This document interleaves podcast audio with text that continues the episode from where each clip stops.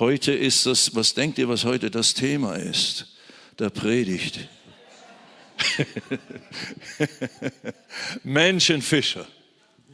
Menschenfischer. Und ja, wenn ihr mich kennt und immer wieder mal hier in den Gottesdiensten seid, das sind ja die meisten von euch, dann wisst ihr natürlich, dass es immer so mit unter allem, was ich so predige, ist es immer am Schluss letztlich, wo ich sage, und darum geht's eigentlich. All diese Dinge, die wir lernen, die wir uns aneignen als, als Nachfolger Jesu, dienen zu diesem letztlich Zweck, uns auszurüsten, uns zuzurüsten für das Werk des Dienstes und das habe ich früher manchmal so provokativ gesagt. Und das Werk des Dienstes besteht nicht daraus, dass du Tücher wirfst vorne am Altar, wenn Leute unter der Kraft Gottes hinfallen, die Damen, und da muss man ihre Beine bedecken oder sowas. Das ist zwar ein Dienst und das ist ein Segen oder Begrüßer in der Gemeinde zu sein, das ist ein Dienst, das ist eine wunderbare Sache und alles hat seine Berechtigung. Aber das Werk des Dienstes, von dem die Rede ist und von dem der Herr vor allem geredet hat, ist genau das, Menschenfischer zu sein. Und ähm, damit es eben nicht nur immer wieder mal so erwähnt wird, wenn wir predigen, ähm, sondern dass es mal richtig behandelt wird. Das, was, was, was die meisten von uns, wenn du schon länger dem Herrn Jesus nachfolgst, dann ist dir das nichts Neues, dann ist dir das eigentlich klar. Ja, das ist, das ist in dem Sinne das, was ich, was wir alle als Leib Christi tun sollen und so weiter und womit wir beschäftigt sein sollen. Also, wie ich das auch immer sage, nichts Neues in dem Sinne. Aber weil es so wichtig ist und weil es tatsächlich die Top-Priorität ist, das Zentrum dessen, warum es für uns gibt, äh, geht und warum der Herr uns alle als Nachfolger Jesu, als Gläubige an Jesus hier auf der Erde belassen hat und uns nicht sofort in den Himmel entrückt hat, nachdem wir Jesus in unser Leben aufgenommen haben als unseren persönlichen Retter und Herrn, äh, das wäre ja viel besser gewesen. Dann wäre nichts mehr schief gelaufen und dann wären wir dort gewesen, wo wir äh, schon gleich, wo wir ja hingehen und hingehen werden, ganz gleich, wie lange es noch dauern wird oder wie lange wir noch leben. Dahin werden wir kommen. Das ist gewiss. Das ist die klare Offenbarung, wenn du an Jesus gläubig bist. Bist du gerettet und wirst eines Tages in die Herrlichkeit aufgenommen werden. Aber eben, wir sind deswegen hier, weil es einen Job gibt, der für Gott das absolut, die absolute Priorität ist und äh, die uns alle als Nachfolger Jesu, als Gläubige an Jesus absolut betrifft. Jeder von uns. Das ist nicht nur beschränkt auf Leute mit einer Berufung als Evangelist oder die einfach eine wie fast, fast natürliche Vorliebe haben, seitdem sie an Jesus gläubig sind, äh, zu evangelisieren, wie ein Lukas oder wie auch ich von Anfang an. Nachdem ich gerettet wurde, habe ich meinen Freunden angefangen davon zu erzählen und habe seither nicht mehr aufgehört. Und inzwischen sind halt 52 Jahre vergangen. So. Und wir tun in dem Sinne nichts anderes. Nein, nein, es ist nicht nur eine Vorliebe von einigen wenigen von uns, oder einigen Besonderen unter uns oder sowas, die mit einer besonderen Berufung, sondern nein, es ist Gottes Auftrag und ja, Berufung für uns alle. Halleluja. Lass uns zusammen nochmals beten. Vater, ich danke dir für diesen Morgen. Ich danke dir für deinen Geist. Danke dir für alles, was wir hier schon gehört und empfunden haben. Und du unter uns wirkst in deiner großen Gnade.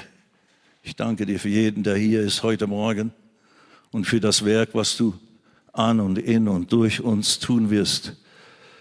Zu deiner Ehre, Herr, wirke du dein Werk. Wirke du dein Werk. Geist Gottes, komm und tue das in uns, was du tun möchtest.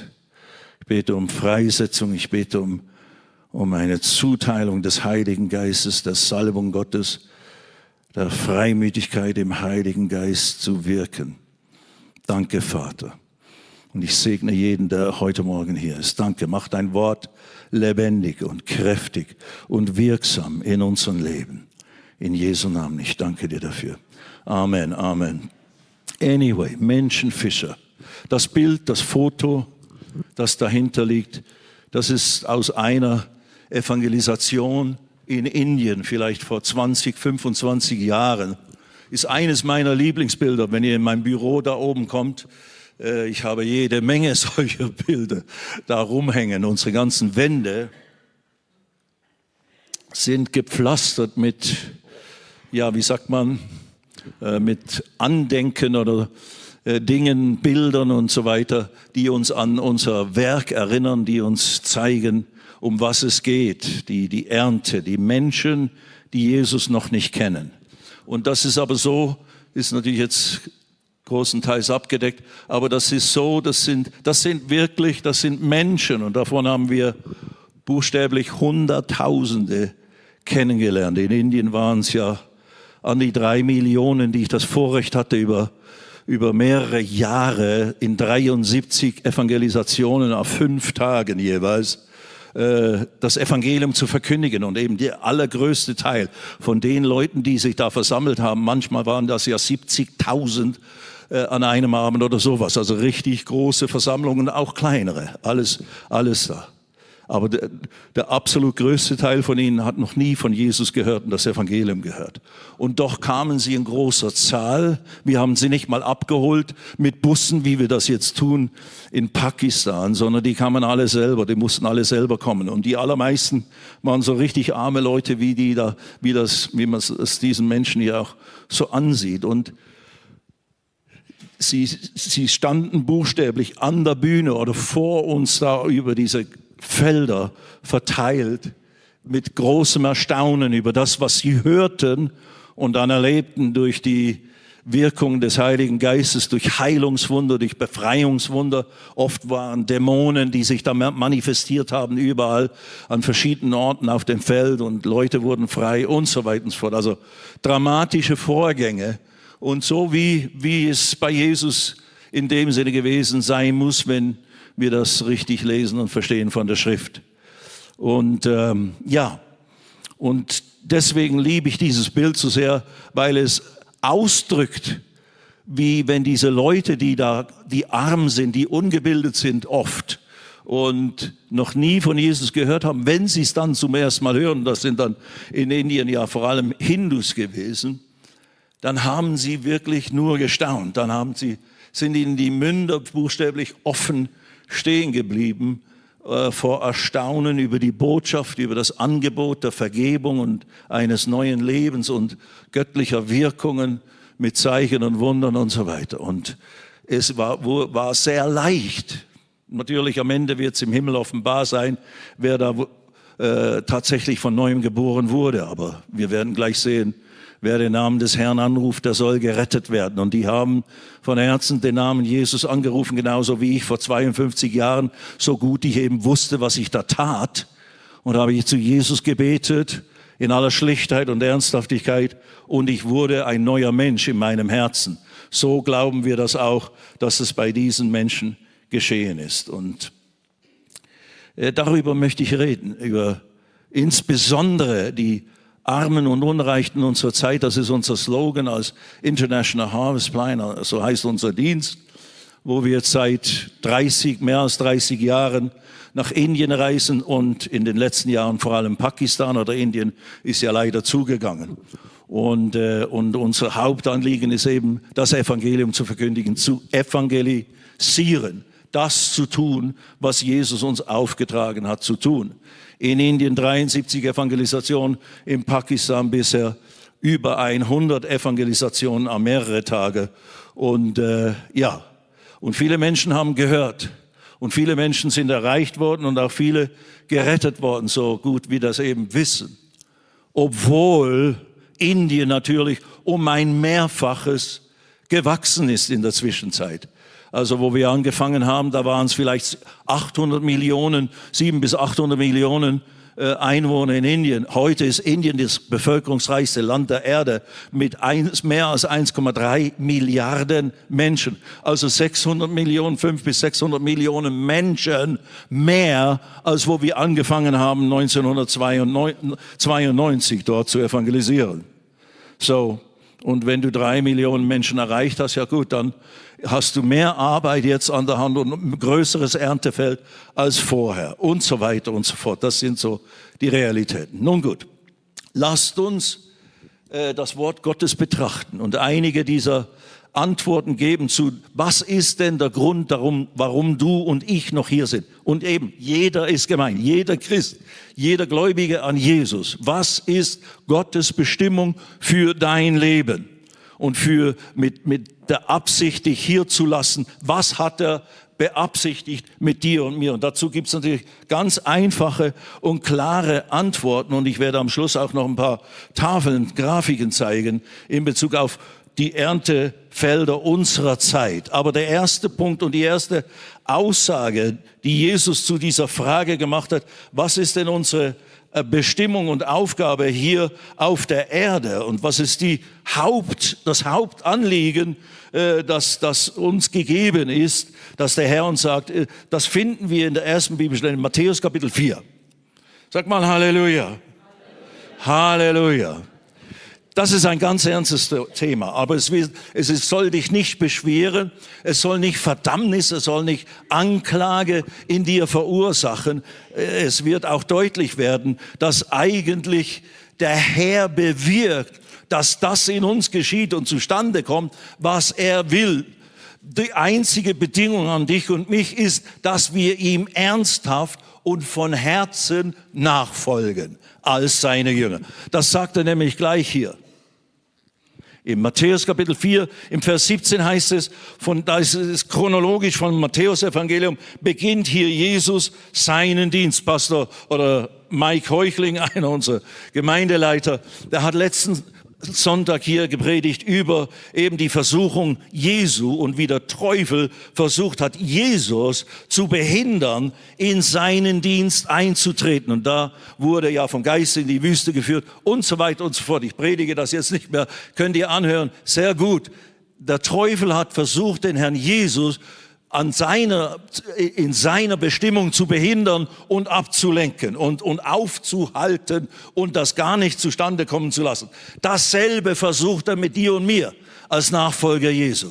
In dir und in mir ist jetzt Christus lebendig, lebendig geworden. Wir sind, wie wir am Schluss sehen werden, wir sind jetzt Botschafter oder äh, äh, äh Verkündiger an der Stelle von Jesus und was der Teufel mit Jesus versucht hat, das versucht er auch mit dir und mir auf unterschiedlichste Arten und Weisen, um dich aufzuhalten, sei es mit positiven Dingen, mit Ablenkungen. Darüber redet ja auch Jesus in seinem Gleichnis über den Sämann, der das Wort sät und so weiter. Und dann werden, der Same fährt aus, fällt auf unterschiedlichem Boden und bringt bei drei Böden überall nicht die Frucht die er hätte hervorbringen können. Und nur der vierte Boden, die, die Leute, die eben ihm ernsthaft nachgefolgt sind, die ihr Herz ganz ernsthaft ihm geöffnet haben und immer das Wort aufgenommen haben, bei denen ist das zustande gekommen, was Gott wollte. Also, hör gut zu heute Morgen. Das Wort Gottes, was hier verkündigt wird, das wird, hat die Kraft in dir,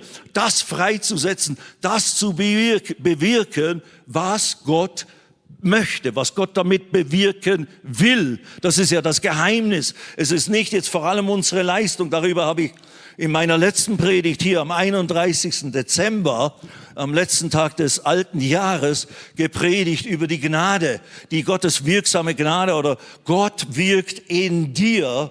Philippa 2, Vers 13. Denn es ist Gott, der beides in uns wirkt. Das Wollen und das Vollbringen zu seinem Wohlgefallen. Eine für mich extrem befreiende, erleichternde Wahrheit und, und Schriftstelle. Dass es nicht letztlich mein Bemühen ist, weil Paulus hat ja im 1. Korinther 15 gesagt, ich habe mehr gearbeitet als sie alle. Aber nicht ich, sondern Gottes Gnade, die mit mir ist. Und eben hat damit begonnen, diese Aussage zu sagen, ich bin, was ich bin, aufgrund der Gnade Gottes, die mit mir ist. Und ich habe deswegen, und die Gnade Gottes war bei mir nicht nutzlos, wirkungslos, reaktionslos, sondern ich habe darauf reagiert. Und als Folge habe ich mehr gearbeitet als alle meine Kumpane. Angeber. Anyway, aber dann hat er sich gleich wieder gefangen lassen, nicht korrigiert in dem Sinne, sondern wusste das ja schon immer, aber hat einfach gesagt, das hat bewirkt, die Gnade Gottes, das Wirken Gottes in meinem Leben hat mich dazu befähigt, mehr zu tun als alle anderen. Und das war einfach eine realistische Analyse der Situation. Aber dann kommt er wieder zurück. Aber eben nicht ich, nicht weil ich so ein super geistlicher Typ bin oder so gut bin und besser bin als andere, sondern nein, weil Gottes Gnade, weil ich begriffen habe, Gott ist mit mir, Gott ist in mir durch seinen Geist und wirkt in mir das Wollen und das Vollbringen zu seinem Wohlgefallen. Also so bekomme ich nicht nur das Wollen nach dem Willen Gottes in mir, plötzlich will ich nicht mehr tanzen gehen in der Disco und all die komischen Dinge machen, sondern ich will dem Herrn dienen. Ich will den Willen Gottes tun. Aber nicht nur will ich das, sondern der Geist Gottes in mir befähigt mich auch, es zu vollbringen. Und dasselbe, meine lieben Schwestern und Brüder, werden wir gleich hier sehen, wo, wo Jesus redet und diesen praktisch äh, sagt, wozu er die Jünger beruft, ihm nachzufolgen. Schau mal, Matthäus 4, 17. Von da an begann Jesus zu verkündigen und zu sprechen, tut Buße oder kehrt um, denkt anders, dreht euch um, denn das Reich der Himmel ist nahe her herbeigekommen. Da beginnt Jesus eben seinen Dienst chronologisch im Matthäus-Evangelium, ganz spezifischer Zeitpunkt. Von hier beginnt er an zu predigen und zu Wunder zu wirken und so weiter. Und drei Jahre später kommt dann seine Leidenszeit und kommt dann das zustande, wozu er gekommen ist, um uns zu erlösen, damit wir dann auch diese Werke Jesu, die er äh, gewirkt hatte in seinen drei Jahren, seinem Dienst, damit wir die eben auch tun können. Also direkt nach diesem äh, Beginn seines Dienstes, wo der Herr, unser Herr, Gott im Fleisch, seinen Dienst äh, begann und äh, nach Lukas Kapitel 19, Vers 10 heißt es, der, der, der Sohn des Menschen ist gekommen, zu suchen und zu retten, was verloren ist. Das war die Arbeitsbeschreibung oder Dienstbeschreibung des Herrn Jesus. Er kam, um zu suchen, richtig danach zu suchen. Er suchte die verlorenen Schafe, zu suchen und dann zu retten, zu bewirken, dass Rettung entsteht für die verlorenen Schafe, für die Menschen, die Gott nicht kennen, für die Menschen, die in ihrer Sünde gefangen sind, die in ihrer Not gefangen sind und so weiter und so fort. Dazu, das war die Hauptaufgabe äh, des Herrn Jesus, als er auf die Erde kam. Äh, David Livingston, dieser weltberühmte Afrika-Missionar, hat es so gesagt einmal. Gott hatte einen einzigen Sohn und den machte er zu einem Missionar. That's the biggest job. Das ist die größte und, und edelste Aufgabe, die ein Mensch haben kann.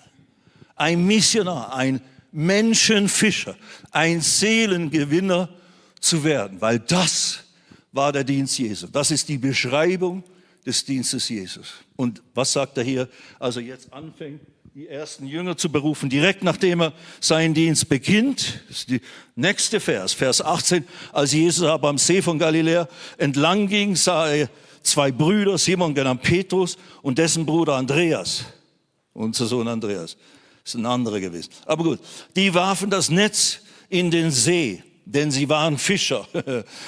Die haben nicht nur einfach das Netz in den See geworfen, um es nass zu machen. Nein, sie versuchten äh, zu fischen. Also wir machen auch als Christen nicht einfach nur so irgendwelche Übungen, äh, geistliche Übungen, sondern nein, wir haben einen bestimmten Zweck. Wir tun, was wir tun, mit einer Absicht, mit einem Zweck denn sie waren Fischen. Er spricht zu ihnen, Vers 19. Seht ihr das? Ist das hier angegeben?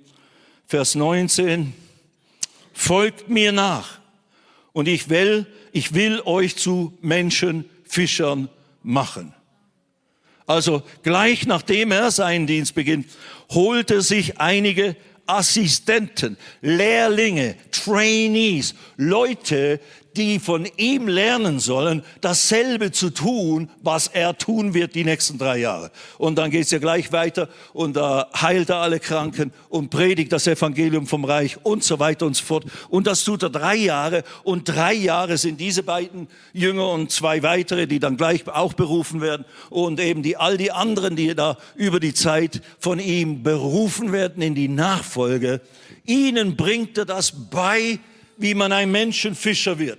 Die Absicht des Herrn war mit uns, wenn du ein Nachfolger Jesu wirst, natürlich dass du überhaupt gerettet wirst, dass du in den Himmel kommst und nicht verloren gehst, ewig getrennt bist von Gott. Das ist das Allerwichtigste. Deswegen kam er, um für uns stellvertretend zu leiden und zu sterben und die Schuld zu begleichen und so weiter und dass wir das annehmen. Aber dann, wenn wir das angenehmen haben, jetzt kommen wir nicht nur als Mitglieder in eine Gemeinde und, und, und, und machen all die gemeindeinternen Aktivitäten, die natürlich, wenn sie mit dem Reich Gottes etwas zu tun haben, ihre Berechtigung haben. Ja, natürlich. Und Gemeinschaftspflege und Hausgruppen und Kinderdienst und all diese Dinge. Ist alles, alles absolut gut und richtig und wichtig. Und da will ich gar kein Aber dazu sagen. Dennoch, um nicht Aber zu sagen, dennoch, was ist der Zweck des Ganzen? Es geht am Ende immer noch drum, nicht nur, dass wir eine tolle Gemeinde haben, tolle Gottesdienste, die wunderbar sind zu genießen. Absolut. Genießen wir. Aber nein, es geht darum, dass deine Nachbarin, die Jesus noch nicht persönlich kennt, gerettet wird. Darum geht's. Und um die anderen nebendran auch noch. Und die oben drüber und die unten drunter. Und dann all deine Arbeitskollegen. Und dann die ganze Bevölkerung bei äh, Münchens, Bayerns, Deutschlands, Europas, der ganzen Welt. Amen? Yes. Anyway. Folgt mir nach und ich will euch zu, sag mal Menschenfischer. Jesus will mich zu einem Menschenfischer machen. Jesus, sag es nochmals. Jesus will mich zu einem Menschenfischer machen. Mich, Stefan, Michael, Peter, Susanne, Amen. You believe it? Willst du das? Ich weiß, das ist so ein mixed feeling. Einerseits, yes, natürlich, das ist das Wichtigste. Ich verstehe es als Christ, weil ich weiß, Menschen ohne Jesus sind verloren, tatsächlich. Die kommen nicht in die ewige Herrlichkeit des Herrn. Das ist unmöglich.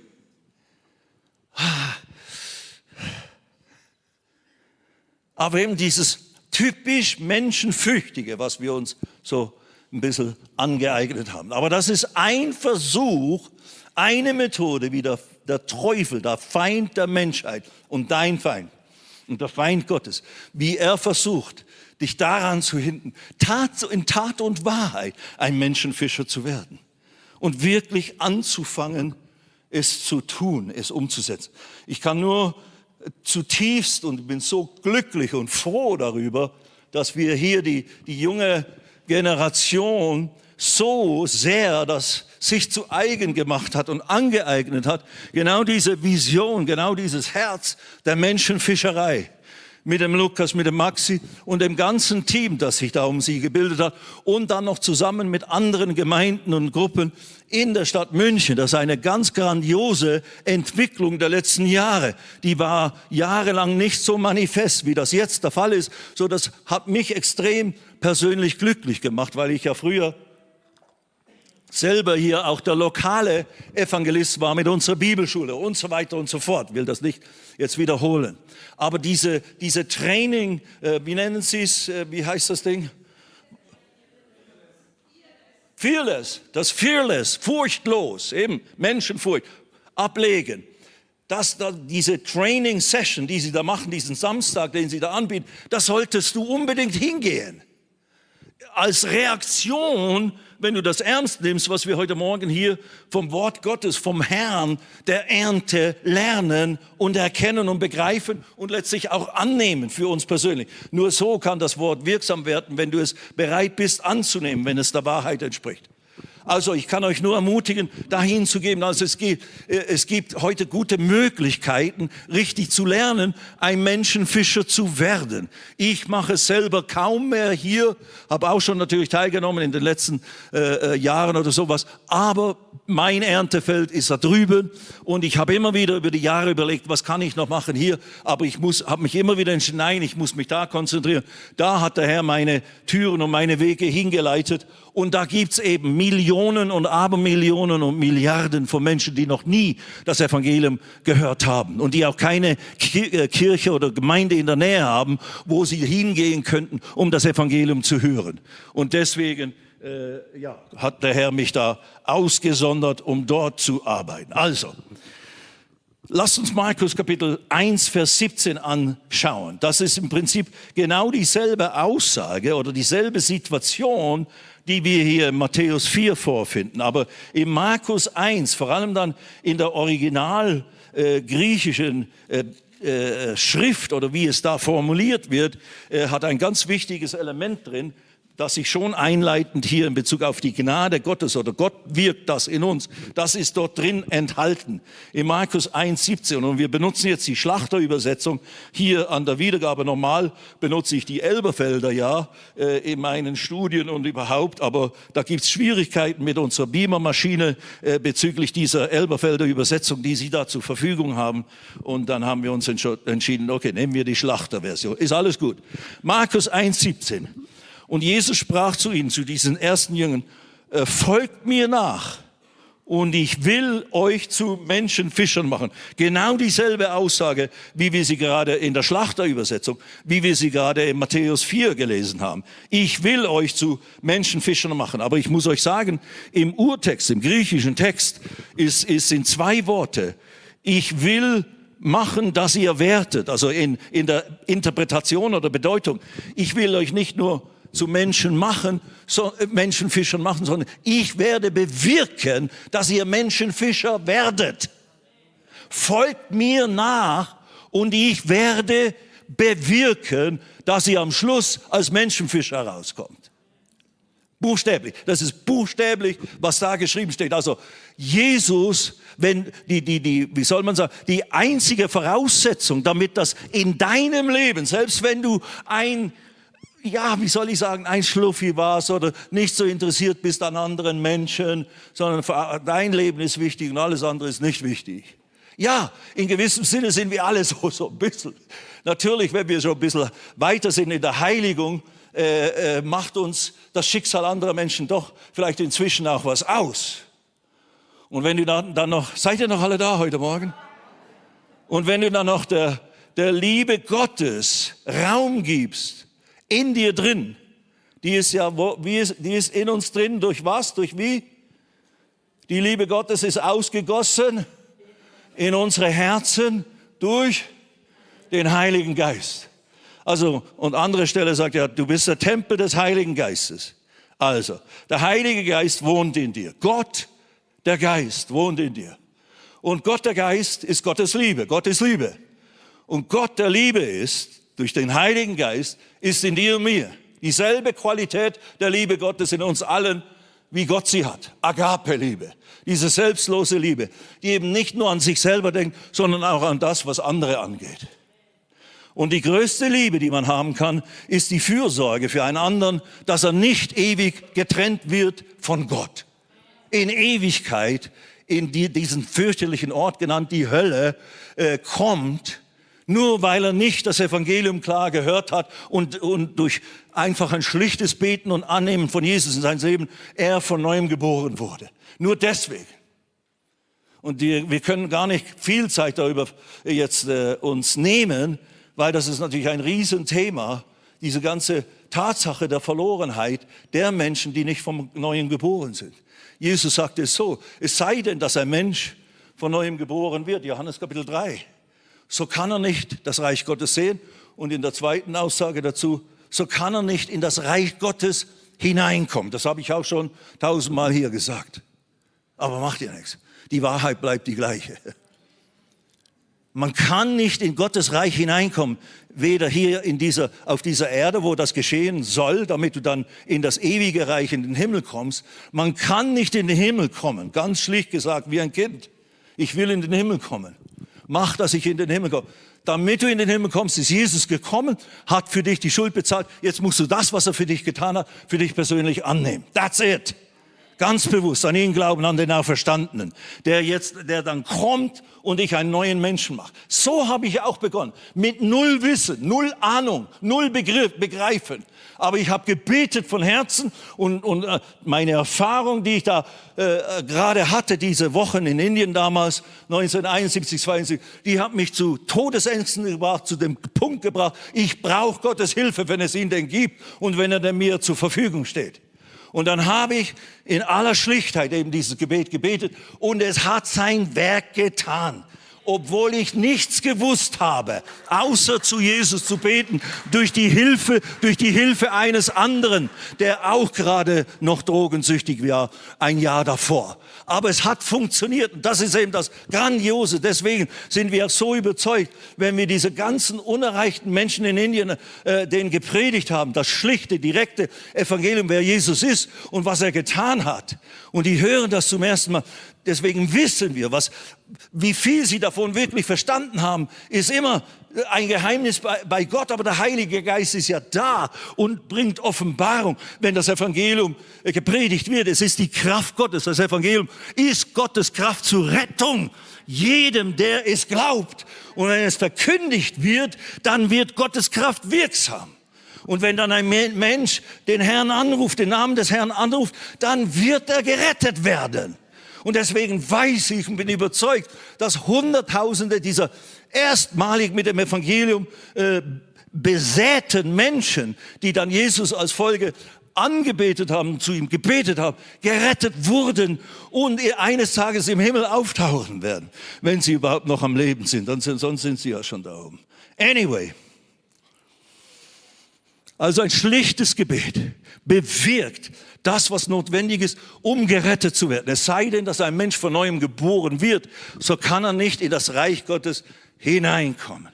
Und damit ein Mensch von neuem geboren werden kann und, und, und äh, das geschieht, dass wir gerettet werden, da muss er das Evangelium hören. Er muss das Evangelium von Jesus Christus hören. Lasst uns das mal anschauen in Matthäus, äh, äh, nein, Matthäus, in, in Römer 10.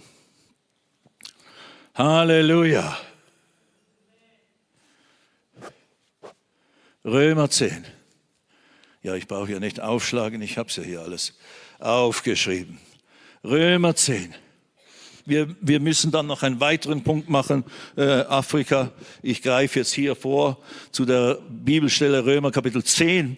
Und da heißt es, ab Vers 12 lesen wir, dann gehen wir dann noch zurück zu einer oder anderen äh, Stelle, um diese Systematik in meiner Argumentation hier heute Morgen äh, äh aufrechtzuerhalten. Aber Römer 10, der Punkt ist hier und wird illustriert anhand des Wortes Gottes, ohne dass du das Evangelium hörst, auf die eine oder andere Weise, sei es durch einen Menschen oder durch Medien oder durch sonst ein Büchlein, ein Traktat, wenn du nicht die Geschichte von Jesus hörst, wer Jesus ist, was er getan hat. Das ist das Evangelium.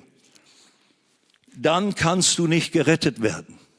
Dann kannst du nicht in den Himmel kommen. Dann kannst du dieses entscheidende Gebet nicht wirklich beten, weil du musst den Namen Jesus, wie wir gerade gesungen haben, Jesus, du musst den Namen Jesus anrufen, dann wirst du gerettet werden. Du musst ihn in dem Sinne als den anfangen zu erkennen, der dir eben das Heil und die Erlösung anbietet. Das werden wir dann gleich noch im Markus Kapitel 16 sehen. Römer 10 ab Vers 12 lesen wir. Es ist ja kein Unterschied, die Einzigartigkeit des, des Evangeliums und das unbedingt, die unbedingte Notwendigkeit ist auf die eine oder andere Weise zu hören und zu empfangen. Es ist ja kein Unterschied zwischen Juden und Griechen, Heiden, Juden. Alle haben denselben Herrn, der reich ist für alle, die ihn anrufen. Denn jeder, der den Namen des Herrn anruft, wird gerettet werden. Steht das hier alles? Ja. Dann Vers 14. Wie sollen sie aber den, das sind eben diese großen Fragen des Römerbriefs, des Apostel Paulus oder des Geistes Gottes durch den Paulus. Wie soll ein Mensch, wie sollen sie aber den anrufen, an den sie nicht geglaubt haben? Wie sollen sie aber an den glauben, von dem sie nichts gehört haben? Wie sollen sie aber hören ohne einen Verkündiger? Wie sollen sie aber verkündigen, wenn sie nicht ausgesandt werden? Unmöglich. Die Antwort ist, es ist nicht möglich. Du kannst den Namen des Herrn nicht anrufen, wenn du ihn gar nicht kennst. Und du kannst ihn auch anrufen als Retter und Erlöser, wenn du gar nicht weißt, dass er für dich stellvertretend die Schuld bezahlt hat am Kreuz von Golgatha. Das musst du hören. Und dann musst du durch eine Entscheidung das einfach annehmen. Ich glaube das jetzt. Und wenn du das, und dass er natürlich dann gestorben ist, begraben wurde und auferstanden ist, also jetzt lebt und unser Fürsprecher im Himmel ist. Das muss man hören und annehmen und für sich persönlich glauben. Dann wirst du gerettet, wenn du dann den Namen Jesus anrufst. Jesus sei mein Retter, sei mein Herr. Aber ohne das Evangelium zu hören und zu wissen, was dann zu tun ist, um gerettet zu werden, kannst du nicht gerettet werden all dein Kasteien, all dein Heiligen, all dein Versuchen, äh, die, der Sünde abzusagen oder was auch immer du meinst, das notwendig wäre, um dich zu retten, wird es nicht bewirken. Das Einzige, was uns rettet, ist das, was Jesus für uns getan hat. Und das müssen wir den Menschen erzählen, meine Freunde weil sonst gehen sie ohne die Kenntnis dieser Wahrheit, gehen sie verloren. Das ist einfach die, die taffe Realität. Und dat, dazu lesen wir jetzt äh, Markus Kapitel 16. Also der erste Punkt war, Jesus hat gleich Jünger gemacht oder Jünger berufen und ihnen gleich gesagt, wozu er sie beruft, lernt von mir und ich werde euch zu Menschenfischern machen. Der nächste Punkt ist, das waren also seine ersten Worte zu den Leuten, die er berief, ihm nachzufolgen. Als er dann drei Jahre später fertig war mit seinem Dienst, die Erlösung am Kreuz geschehen war, er von den Toten wieder auferstanden ist, versammelt er ja seine Jünger, das können wir in verschiedenen, den vier verschiedenen Evangelien lesen. Wir lesen jetzt vor allem aus äh, eben Markus 16 Korinther. Markus Kapitel 16 und dort Vers 15 und 16. Äh, was sind wir denn da? Und er sprach zu ihnen, geht hin in alle Welt Habt ihr noch nie gehört den Vers, oder? ich weiß. Aber das ist das Wichtigste. Wir müssen, wir müssen auch diese altbekannten großen Wahrheiten unbedingt wieder neu hören, wie, wir, wie wenn wir sie noch nie gehört haben und sie dann auch wirklich prüfen, auch wirklich ernsthaft be, äh, darüber nachsinnen. Okay, was bedeutet das für mich? Geht hin in alle Welt, in die ganze Welt und verkündigt das Evangelium der ganzen Schöpfung. Wer glaubt und getauft wird, der wird gerettet werden. Wer aber nicht glaubt, der wird verdammt werden, sagt hier die Übersetzung Katakino. Das bedeutet, der ist gerichtswürdig. Wer nicht glaubt, der hat nichts. Wenn, wenn du nicht an das Erlösungswerk Jesus glaubst, dass er den Preis bezahlt hat, den du nicht bezahlen konntest, dass er deine Schuld beglichen hat, wenn du das nicht für dich in Anspruch nimmst, dann hast du keine Freisprechung vor dem Gerichtshof Gottes am Ende der Zeit deine guten Werke, dein Versuchen nicht mehr zu sündigen, kann nicht die, die, diesen Grundzustand des Verlorenseins in deinem nicht wiedergeborenen menschlichen sündigen Geist, kann das nicht verändern. Und wenn du so stirbst, bist du ewig getrennt von Gott in einem Platz der Abgeschiedenheit, wo Gott nicht mehr ist und so weiter und so fort. Und davor muss jeder Mensch auf die eine oder andere Weise unbedingt bewahrt werden. Und die Menschen sind nicht prädestiniert, vorherbestimmt, ob sie gerettet werden oder nicht gerettet werden. Das muss man heute sogar wieder anführen, weil Calvinismus und diese Prädestinationslehre, dass Gott es praktisch ist, der festlegt, wer gerettet wird und wer nicht gerettet wird. Das ist eine völlige Fehlinterpretation einiger Aussagen der Schrift, die überhaupt nicht das bedeuten dass Gott ist vorherbestimmt, dass du also praktisch gar keinen freien Willen hast, zu entscheiden, ob du gerettet werden willst oder nicht. Okay? Also es ist nicht vorherbestimmt, ob jemand in die Hölle geht oder gerettet wird. Das wäre ja auch ein, ein fürchterlich, hat mit dem Gott der Bibel eigentlich überhaupt nichts zu tun. Aber das ist eine inzwischen in mancher Hinsicht sehr populäre Lehre in manchen Kreisen geworden und sehr bekannte und auch sehr, wie soll ich sagen, intelligente Theologen predigen das, Calvinismus oder eben Prädestinationslehre. Aber die, die extremen Aussagen darin sind absolut unbiblisch. Jeder, der will, kann gerettet werden. Unbedingt. Er muss nur das Evangelium hören. Und wenn er es hört, dann muss er sich halt entscheiden. Dann muss er die Entscheidung treffen. Und die kann er völlig frei treffen und so weiter. Okay. Also, weil das so ist, weil wenn du es wenn du es hörst und glaubst, du gerettet wirst und wenn du es hörst und nicht glaubst oder auch nicht gehört hast und deswegen nicht gläubig geworden bist, dann bist du, wirst du verdammt oder dann hast du kein freie, Freispruch vom Gerichtshof Gottes. Dann stehst du noch, dann bist du noch selber verantwortlich für deine Schuld und deine Sünde. Und das ist eine Tragödie. Und das will Gott absolut nicht.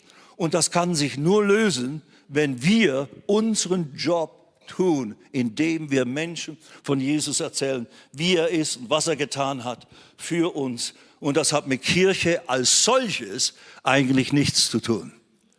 Oder vor allem mit christlicher Religion im negativen Sinn des Wortes nichts zu tun. Da geht es um eine Beziehung zu dem lebendigen Gott. Amen. Okay. Gut. Also, folgt mir nach und ich werde Menschen aus euch machen, die Menschen fischen. Im Lukas Evangelium, das muss ich noch schnell äh, äh, auch uns verdeutlichen, weil da ein, ein wunderbares Bild auch vermittelt wird. Da ist der große Fischzug, da geht's nochmals, da ist nochmals Jesus am Reden und man könnte sagen, es ist dieselbe Situation, nur ein bisschen mehr ausgeführt. In Lukas Kapitel 5, Verse 9 bis 11, liebe Afrika, der große Fischzug. Und eben da ist Jesus am Predigen, dann schließlich ist er fertig, dann bittet er den Simon Petrus, ihm sein Boot zu geben, dass er ein bisschen auf den See raus kann, weil so viele Leute am Ufer waren und, äh, und er bedrängt wurde. Und so ist er ins Boot und hat da gepredigt und so weiter und so fort. Und die Leute wurden berührt. Und dann sagte er ja schließlich, okay, Simon, geht jetzt raus und lasst eure Netze herunter. Und dann sagt ja der Petrus, oh Herr, wir haben die ganze Nacht gefischt und nichts gefangen aber auf dein Wort hin werden wir die Netze äh, äh, äh, ja, auswerfen. Und siehe da, als sie sie wieder einzogen, waren die Netze so voll, dass sie drohten zu zerbersten und zu zerbrechen. Und dann heißt es, sie, sie riefen, sie mussten ihre, ihre Partner, ihre Freunde, im, im, im, äh, in der Schlachterübersetzung ist es die, ihre Teilhaber, riefen sie da. Und sie winkten ihren Gefährten, ich lese es jetzt hier aus der Elberfelder, in dem anderen Boot, dass sie kämen und ihnen hülfen. Und sie kamen und sie füllten beide Boote, so dass sie zu sinken drohten. Als aber Simon Petrus es sah, fiel er zu den Knien Jesu und sprach, geh von mir hinaus, denn ich bin ein sündiger Mensch. Herr, denn Entsetzen hatte ihn erfasst, das sehen wir jetzt wieder, äh, ebenso äh, über den Fischfang, den sie getan hat. Ebenso aber auch Jakobus und Johannes, die Söhne des Zebedäus, die Gefährten von Simon. Und das ist ein Wort Koinomos oder sowas. Äh, das ist richtig Partner, seine Partner, seine Teilhaber, seine, die waren praktisch im Business, im Fischereibusiness zusammen. Und dieses Bild möchte ich euch vermitteln. Das ist das, was ein Evangelist wie ich oder wie viele andere auf dieser Erde, was wir brauchen. Wir sind seit eben, ich, das ist jetzt nicht die große Werbeding, sondern es ist nur der, die Illustration von, von diesem Punkt. Wir sind seit über 30 Jahren jetzt in Indien äh, tätig gewesen und, und Pakistan. Und in Indien war es ja wirklich so, da haben wir Menschenfische vorgefunden, als wir da auf den See der Menschheit hinausfuhren mit unseren Bötchen, um das Evangelium zu verkündigen. Anhand dieser Evangelisationen, die wir da gemacht haben mit unserem guten Bruder Pastor Sam Geladerei in Indien und seinem ganzen Bibelschulteam damals. Und eben dann diese großen, großen Versammlungen oft stattgefunden haben und lauter unerreichte Menschen zusammenkamen. Das wurde, das wurde so groß, das waren so viele Fische, so viele Menschen, dass unsere, unsere Kapazitäten geborsten sind.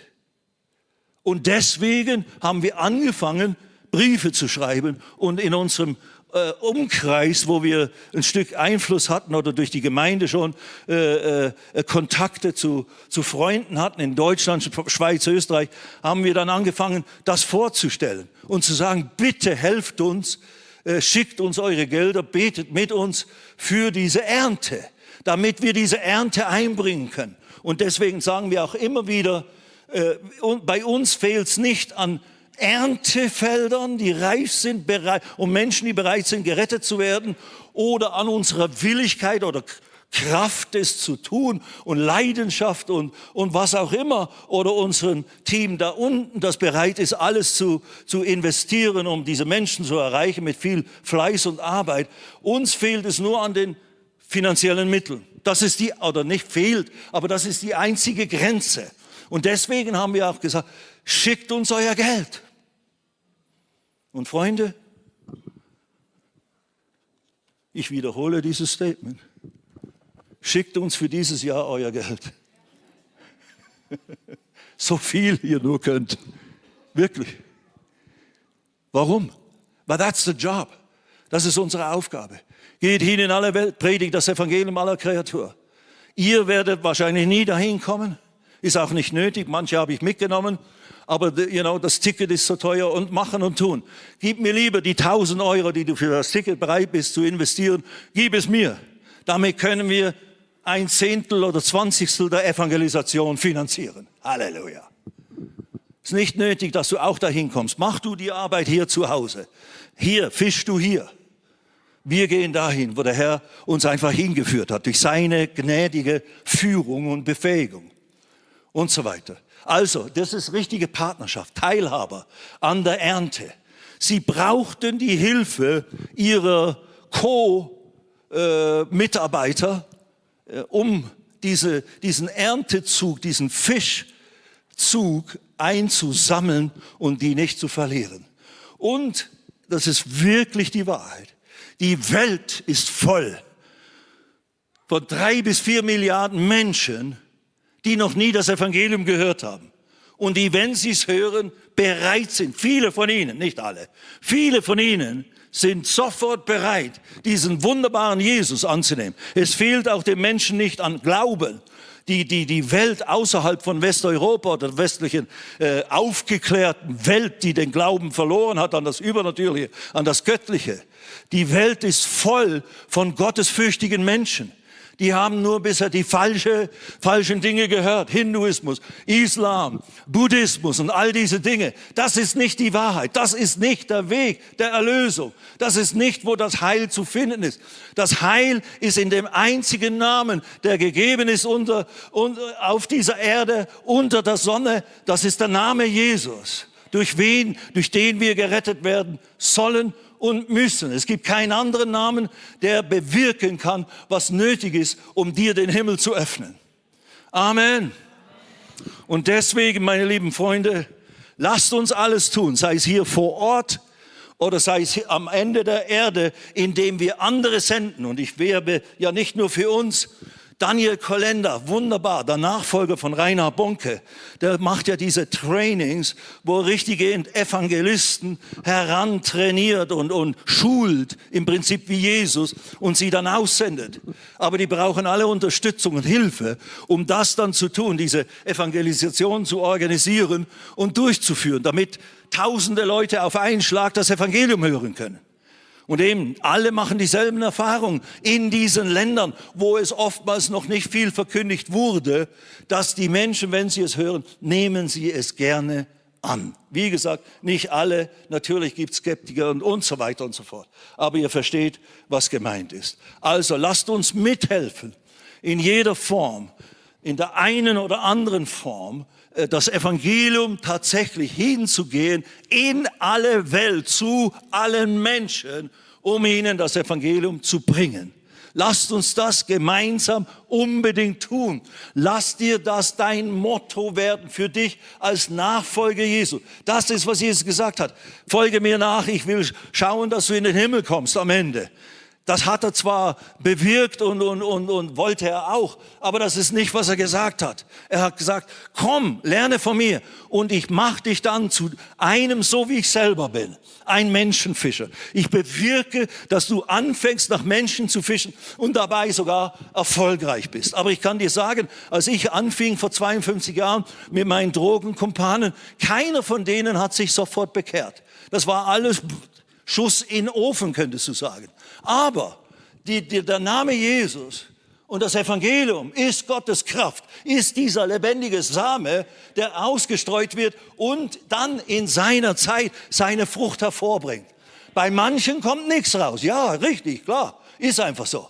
Aber deswegen sollen wir doch nicht aufhören zu säen und zu predigen. Hello? Amen. Und ich sage dir noch was. Manchmal dieser eine, der gerettet wird, wir, wir, haben ja so viele Geschichten und so viele Geschichten werden wir erst im Himmel hören. Aber da hat es ja Leute gegeben in Indien. Eine Frau, die war so eine, so eine Tempelpriesterin, die hatte einen eigenen Tempel und die war auch so ein Medium und so weiter und so fort und, äh, und, so, und hatte Anerkennung da in der Gegend. Aber dann kam sie zur Evangelisation und wurde gerettet. Das haben wir dann später ihre Geschichte gehört.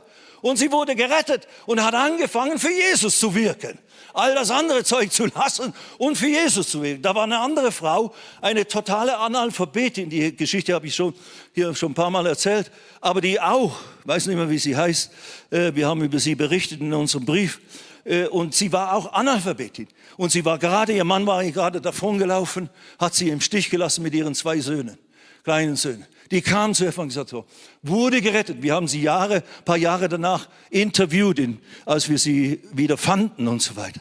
Und dann hat sie gesagt, ich kann immer noch nicht lesen und schreiben, aber mein Leben hat sich komplett verändert. Ich wusste früher als Frau überhaupt nicht, wie ich mich verhalten soll in der Öffentlichkeit. Also ich war eine arme, ungebildete, äh, dumme Frau. Und, aber jetzt, jetzt kommen Leute zu mir, wenn sie Probleme haben wenn sie Krankheiten haben, wenn sie Hormonenprobleme haben. Und die rufen mich und ich gehe zu ihnen und bete für die Leute und die werden geheilt. Und Gott tut die Wunder. Die ist eine Evangelistin im Namen des Herrn geworden, ohne dass je irgendjemand von ihr was weiß hier in unserem Breitengraden. Aber jetzt wisst ihr davon. Ich habe es euch erzählt. Anyway.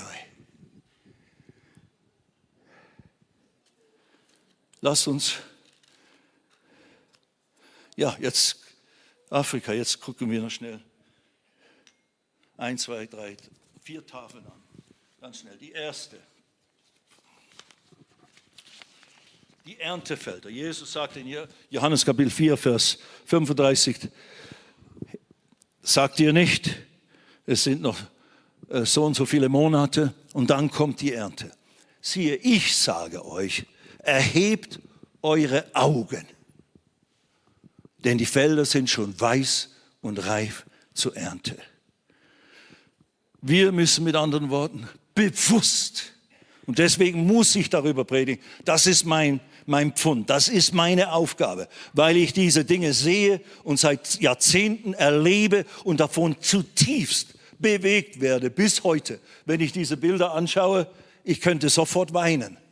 Einfach weil, weil ich diese Menschen kenne. Also nicht persönlich, aber ich weiß, wie sie fühlen, wie sie sind und wie unglaublich gläubig die sind und bereit sind, das zu tun, was ich ihnen sage. Als Botschafter Gottes, der, der, den Gott gebraucht, Wunder zu wirken an ihren Kranken. Was wollte ich damit sagen? Weiß ich auch nicht mehr. Lass uns mal die erste Tafel aufzeigen, liebe, liebe Afrika. Ja. Die Erntefelder, ja, das war der Punkt. Hebt die Augen auf und schaut die Felder an. Jetzt schauen wir kurz unsere Erntefelder zu unserer Zeit an. Schaut hier, das ist das Jahr Null hier, Jahr von Jesu Geburt. Und die blaue Linie ist die Weltbevölkerung. Zur Zeit Jesu gab es 200, 250, 300 Millionen Menschen, sind Schätzungen, offiziell. Für 1000 Jahre hat sich das kaum verändert. Dann, 600 Jahre später, wurden es doppelt so viel ungefähr. 500 Millionen im Jahr 1600, kann man sagen. Dann 1850, hier ist ein Knick und schon innerhalb von äh, 200 Jahren oder 250 Jahren äh, hat es sich mehr als verdoppelt. Dann geht es rapide aufwärts. Und hier kommt ein wichtiger Zeitpunkt, 1950, da wurde der Stefan Steinle geboren. nein, da, da kam die Wende. Nein, nein, dummes Zeug. Anyway, aber 1950, als ich geboren wurde, gab es etwa zweieinhalb Milliarden Menschen auf der Erde. Jetzt gibt es über acht Milliarden. Innerhalb meines Lebens, deines Lebens, hat die Welt sich mehr als verdreifacht. Das ist eine absolute, man nennt es die Weltbevölkerungsexplosion. Und eben Statistiker und so weiter und so, äh, wie, wie, nennt man sie, äh, die das studieren, die, die können es nicht wirklich erklären. Es ist rein wissenschaftlich oder mit Bildung oder wir leben länger oder was auch immer, ist es nicht zu erklären. Ich glaube, es ist göttliches Wirken. Weil so wie auch die Weltbevölkerung sich in vieler Hinsicht explosiv ausgebreitet hat, hat sich auch die Erkenntnis ausgebreitet. Sind die Erfindungen, die Möglichkeiten des Reisens, der Kommunikation so viel größer geworden. Und deswegen können wir heute die Erde und die Welt, die ganze Weltbevölkerung erreichen ohne größere Probleme. Es braucht schon Strategie, es braucht Überlegung, es braucht Finanzierung und so weiter und so fort und eben vernünftige Planung. Aber es ist möglich, es ist absolut möglich. Und, und wenn, wir, wenn wir entsprechend handeln, werden wir, können wir die größte Ernte aller Zeiten einbringen. Äh, die Weltbevölkerung jetzt im Vergleich zur Zeit der ersten Generation des Christentums hat sich praktisch, was ist es, versiebenundzwanzigfacht. Wir haben also eine 27-fache äh, größere Ernte einzubringen. Jesus sagte in Matthäus 9, die Ernte ist groß, aber wenige sind der Arbeiter. Die Ernte ist jetzt im Vergleich zu groß damals äh, eben vervielfacht größer, 27 Mal so groß. Zeig uns die nächste Tafel, liebe Afrika. Das Verhältnis damals, das ist jetzt Balken äh, in Bezug auf das Verhältnis von wie viele Ungläubige äh, kommen auf einen Christen. Zur Zeit äh, um das Jahrhundert, also zweite, dritte Generation der, der, des Christentums, da kamen auf einen gläubigen Christen kamen etwa 360 Ungläubige, obwohl die Welt nur 250 Millionen Menschen hatte. Jetzt, heute, wo wir über 8 Milliarden haben, kommen auf einen bewusst gläubigen Christen. Also es gibt zweieinhalb Milliarden Menschen, die, die sich Christen nennen oder in christliche Kirchen gehen oder zu christlichen Kirchen gehören, nicht unbedingt aktiv Gläubige sind. Ich sage es in meiner Statistik, äh, und das ist auch äh, sachlich nicht falsch, es gibt mindestens eine Milliarde wiedergeborene Gläubige, so wie du und ich. Und wenn du acht Milliarden Weltbevölkerung hast, acht minus eins ist sieben, also sieben Milliarden, die, die es zu erreichen gilt oder die, die gerettet werden müssen. Ob sie es annehmen, ist ihre Entscheidung. Aber man kann also sagen, unser Verhältnis heute ist eins zu sieben oder eins zu sechs auf einen von uns Christen kommen nur, obwohl es acht Milliarden Menschen gibt auf der Erde, kommen nur sechs unterschiedliche Nichtchristen oder sieben unterschiedliche Nichtchristen. So theoretisch könnte man sagen, wenn jeder von uns sieben Ungläubige erreicht mit dem Evangelium, unterschiedliche auf der ganzen Erde, dann ist der Missionsbefehl erfüllt. Ist doch möglich, oder? Jetzt müssen wir es nur noch tun. Okay, ich bin gleich fertig. Entschuldigt, wenn ich mir erlaube, ein paar Minuten extra zu. Nehmt das nächste Bild, das 1040-Fenster. Da kommt es jetzt nochmals zu uns mit unserem Dienst und Diensten in dieser Region, in diesem 1040-Fenster. Das ist der zehnte und 40. Breitengrad nördlicher Hemisphäre. Da in diesem Feld Nordafrika, dann der Nahe Osten, Indien mittendrin, Pakistan, China und so weiter und so fort, Indonesien ist ein bisschen unten drunter. Aber das nennt man das sogenannte 1040 Fenster. Da sind der allerwesentlichste Teil der nicht erreichten Menschen unserer Zeit. Und da muss ich euch jetzt kurz noch was lesen, einfach damit ihr seht, wie wichtig die Arbeit ist, die wir auch tun als Dienst, aber die wir als Leib Christi unbedingt tun müssen, um eben die Unerreichten, die in diesen Gegenden leben, wo es natürlich auch manchmal gefährlich ist und nicht so leicht ist, äh, öffentlich zu evangelisieren. Aber trotzdem müssen wir dort Strategien entwickeln. Da gibt's verschiedenste Dienste, die da arbeiten, aber wir müssen es intensivieren. In diesem 1040-Fenster, das nennt man oft als Widerstandsgürtel. Hier leben circa 86 Prozent der insgesamt etwa drei bis vier Milliarden unerreichten Menschen unserer Zeit. Also wenn wir die Unerreichten, das sind solche Leute, die noch nie das Evangelium von Jesus gehört haben, die Jesus nicht kennen. Die sind unerreicht. Das sind die Unerreichten. Die haben auch keine Kirche, keine äh, äh, Christen in ihrer Umgebung. Das, sind, das ist dieser definierte Begriff, die Unerreichten. Man kann natürlich auch anders das definieren, aber so ist er eigentlich zu definieren. In dieser Region sind 86 Prozent von diesen drei bis vier Milliarden Menschen. Also da müsste eigentlich unsere Hauptkonzentration sein, sie zu erreichen. Das sind auch die 55 am wenigsten evangelisierten Länder der Welt decken fast das ganze Gebiet des 1040 Fenster ab und so weiter. Also da müssen wir unseren Einsatz und unsere Arbeit weiter intensivieren. Aber natürlich kommt immer gleich, ja, aber wir müssen doch auch in Deutschland da. Richtig, wir sind eines der verlorensten, ungläubigsten Länder der Erde, ist mir völlig klar. Und deswegen scheint es manchmal auch so schwierig zu sein. Aber eben, es gibt Wege und Weisen, wenn wir mit der Kraft Gottes kommen, mit der Liebe Gottes kommen, wie das Lukas und sein Team und all diese Leute jetzt auch tun und wie wir es natürlich auch tun im größeren Stil, äh, dann, dann wird Gottes äh, dann wird die, das Evangelium kraftvoll, dann wird es lebendig und da werden auch Skeptiker und Kritiker können dann schließlich letztlich nicht sagen, ja, das ist ja alles nur Hokuspokus oder Humbug, haben wir das schon längst bewiesen, dass das alles nicht stimmt. Well, aber warum hat er plötzlich keine Schmerzen mehr? Warum kann er plötzlich aus seinem tauben Ohr, das seit Jahren taub war, jetzt hören? Also das ist einerseits ein ganz allgemeiner Appell eine ganz klare Darlegung in kurzen Minuten. Man müsste Seminare darüber halten. Bezüglich What's the top priority? Was ist unsere Aufgabe? Wer von euch ist ein gläubiger Christ? Du glaubst an Jesus als deinen Retter und Herrn. Und wenn er jetzt kommen würde, würdest du aufgehen in den Himmel. Okay, wunderbar. Du bist gemeint. Wenn du ihn noch nicht zu deinem Retter und Herrn gemacht hast, solltest du das heute Morgen unbedingt tun, weil du nicht weißt, ob du in einer Minute noch lebst. Herzinfarkt, was weiß ich. Keine Drohung, einfach nur Realität. Unbedingt. Wir können nicht ohne Jesus sterben. Impossible. Darf nicht sein.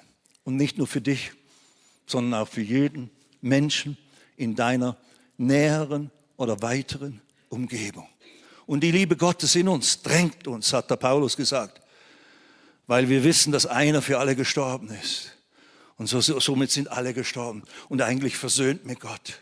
Und deswegen machen wir alles Mögliche, um diesen Menschen diese frohe Botschaft mitzuteilen. Gott ist nicht böse auf dich. Gott hat dich, hat dich schon entschuldet. Er möchte dich aufnehmen sein in seine Arme, in seine Liebe, in seine Nähe und dann in sein ewiges Reich, aber die schon jetzt die Kräfte der zukünftigen Welt, die erleben lassen hier mit Frieden, mit Freude, mit Erlösung, mit Hilfe, mit, mit, mit Weisheit, mit Führung in deinem Leben und so weiter und so fort. Und dich dann zu trainieren, auch nach Menschen zu fischen.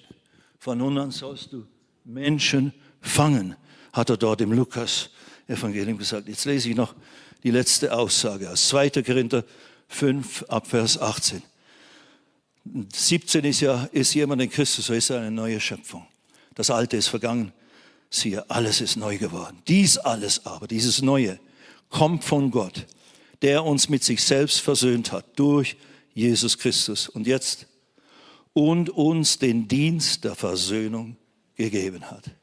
Also nicht nur den Jüngern damals, den zwölf Aposteln oder dann den anderen dazu, sondern uns, wenn du eine neue Schöpfung bist, ein Nachfolger Jesu bist, gläubiger an Jesus, dann ist dir der Dienst der Versöhnung gegeben. Sag das deinem Nachbarn. Jesus hat dir den Dienst der Versöhnung gegeben. So. Sag es dem anderen Nachbarn auch noch. Halleluja. Nimmst du ihn an? Sag, ich nehme diesen Dienst an. Ich nehme ihn an. Mit Gottes Hilfe. Gott schafft in mir das Wollen und das Vollbringen. Amen. Halleluja. Den Dienst der Versöhnung. Weil nämlich Gott in Christus war und die Welt mit sich selbst versöhnt. Gott war in Christus und hat die Welt mit sich selbst versöhnt, indem er ihnen ihre Sünden nicht anrechnete. Und das Wort der Versöhnung, den Dienst der Versöhnung und das Wort der Versöhnung in uns legte und das ist richtig, uns gab, übergab, anvertraute, wie so ein kostbares Gut, wie so ein Baby, das ihm ganz wichtig ist. Er hat dir das Wort, die Botschaft der Versöhnung anvertraut bitte nimm sie und bring sie anderen Menschen, damit die auch mit Gott versöhnt werden und diese Versöhnung annehmen. So sind wir nun Botschafter oder Gesandte für Christus an der Stelle von Christus. Und zwar so, dass Gott selbst durch uns ermahnt. Und das ist richtig intensives Bitten und Flehen. So bitten wir, flehen wir nun stellvertretend für Christus. Lass dich versöhnen mit Gott. Ist wirklich ernst. Ist nicht nur ein Hobby, Zeitvertreib oder sowas, überhaupt nicht. Es geht um ewige Schicksale, um Menschen, die dir wichtig sind, die du liebst, weil sie deine Verwandten sind oder whatever, Freunde, Arbeitskollegen. Fange an.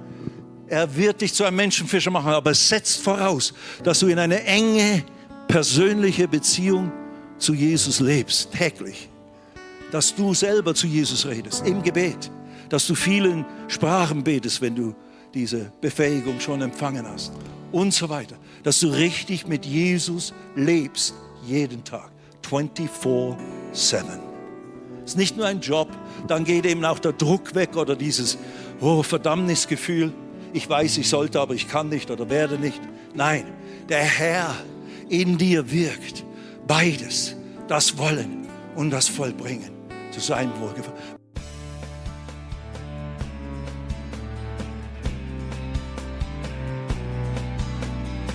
Liebe Zuhörer, das war ein Ausschnitt eines Gottesdienstes hier im Gospel Life Center. Auf unserer Website www.gospellifecenter.de können Sie die Notizen für diese und andere Predigten nachlesen und sich über die Arbeit von Gospel Life Center informieren. Wir wünschen Ihnen Gottes Segen.